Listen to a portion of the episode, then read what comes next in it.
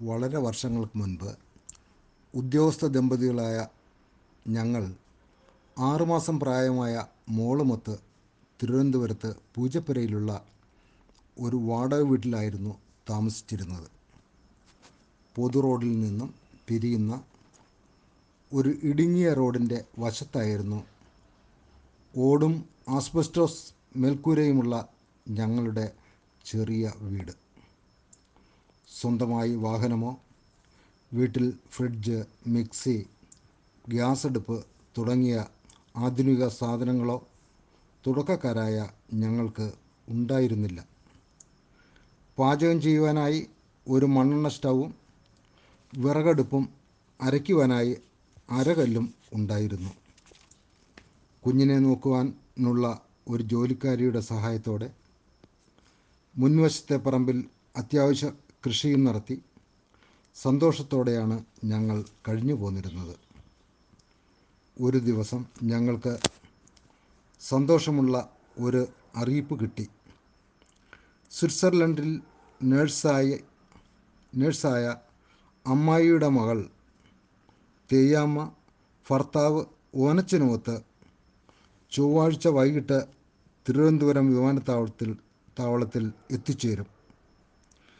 സ്വിറ്റ്സർലൻഡിൽ ജോലി കിട്ടിയ ശേഷം ആദ്യമായി നാട്ടിൽ വരുന്ന ദമ്പതികളെ സ്വീകരിക്കുവാൻ മേരി അമ്മായിയും മറ്റു കുടുംബാംഗങ്ങളും ഉണ്ടാകുമെന്നും നാട്ടിലേക്ക് മടങ്ങും വഴി അവർ ഞങ്ങളുടെ വീട്ടിൽ അത്താഴവും കഴിച്ച് മടങ്ങുമെന്നും അറിയിച്ചിരുന്നു. ഉറ്റവരുടെ സംഗമം ആഘോഷമാക്കണമെന്ന് ഞങ്ങൾ തീരുമാനിച്ചു. തിങ്കളാഴ്ച തന്നെ അത്താഴ വിരുന്നിനാവശ്യമായ സാധനങ്ങളെല്ലാം വാങ്ങി കരുതി വച്ചു. കുറവിലങ്ങാട്ടുകാരായതിനാൽ ഇറച്ചിയും മീനിനുമാണ് വിഭവങ്ങളിൽ പ്രാധാന്യം കൊടുത്തത്. ചൊവ്വാഴ്ച വിരുന്നുകാർ വരുന്നതിന് മുൻപേ വിഭവങ്ങളെല്ലാം തയ്യാറാക്കി വച്ചു. മോര് കാച്ചിയത് അച്ചിങ്ങ ഉലർത്തിയത് പന്നിയിറച്ചി കൂർക്കയിട്ട് വറ്റിച്ചുലർത്തിയത് ആവോലി വറുത്തതും കറി വെച്ചതും ആയിരുന്നു ചോറിന്റെ കൂടെയുള്ള വിഭവങ്ങൾ. അമ്മായിയെയും കുടുംബത്തെയും സത്കരിക്കുവാൻ രാത്രി ഏഴ് മണി മുതൽ ചൂടുള്ള അത്താഴ വിരുന്ന് വിഭവങ്ങളുമായി ഞങ്ങൾ കാത്തിരിപ്പാരംഭിച്ചു. എട്ടായി ഒൻപതായി പത്തായി പന്ത്രണ്ട് മണിവരെ ആയിട്ടും അതിഥികളെ കാണുവാനില്ല.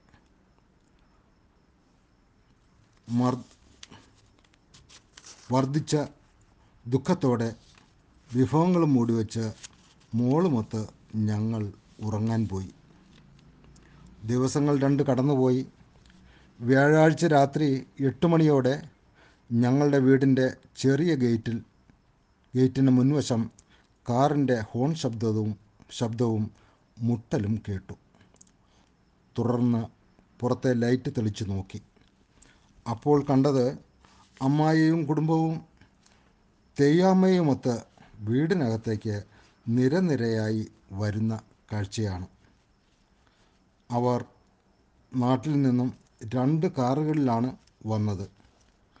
അമ്മായിയുടെ രണ്ട് ആൺമക്കളും കുടുംബവും അടക്കം ഏകദേശം പത്ത് പന്ത്രണ്ട് പേരുണ്ട് സംഘത്തിൽ. തെയ്യാമ്മ സ്വിറ്റ്സർലൻഡിൽ പോയി ആദ്യമായി വരുന്നത് അവർ ആഘോഷമാക്കിയിരുന്നു.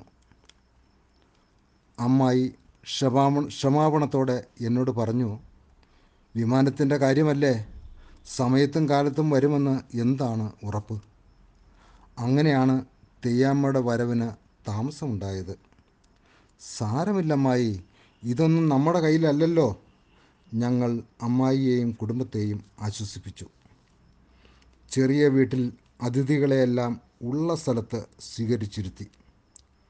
അടുക്കളയിൽ ചെന്ന് വീട്ടുകാരിയുമായി അത്താഴത്തിന് എന്ത് ചെയ്യും എന്ന് ചർച്ച ചെയ്തു. അടുത്ത് കടകളൊന്നുമില്ല. വീട്ടിൽ കുറച്ച് മുട്ട ഇരിപ്പുണ്ടായിരുന്നു. അയൽ വീട്ടിൽ നിന്നും വീട്ടുകാരി രഹസ്യമായി പോയി കുറച്ച് തക്കാളി സംഘടിപ്പിച്ചു. മുറ്റത്തെ കൃഷിയിടത്തിൽ നിന്നും കുറേ വഴുതനയും പറിച്ചു. ദ്രുതഗതിയിൽ കുറേ ഏറെ ചപ്പാത്തികളും മുട്ടക്കറിയും വഴുതനയും ഉരുളക്കിഴങ്ങും ചേർത്ത് കറിയും തയ്യാറാക്കി.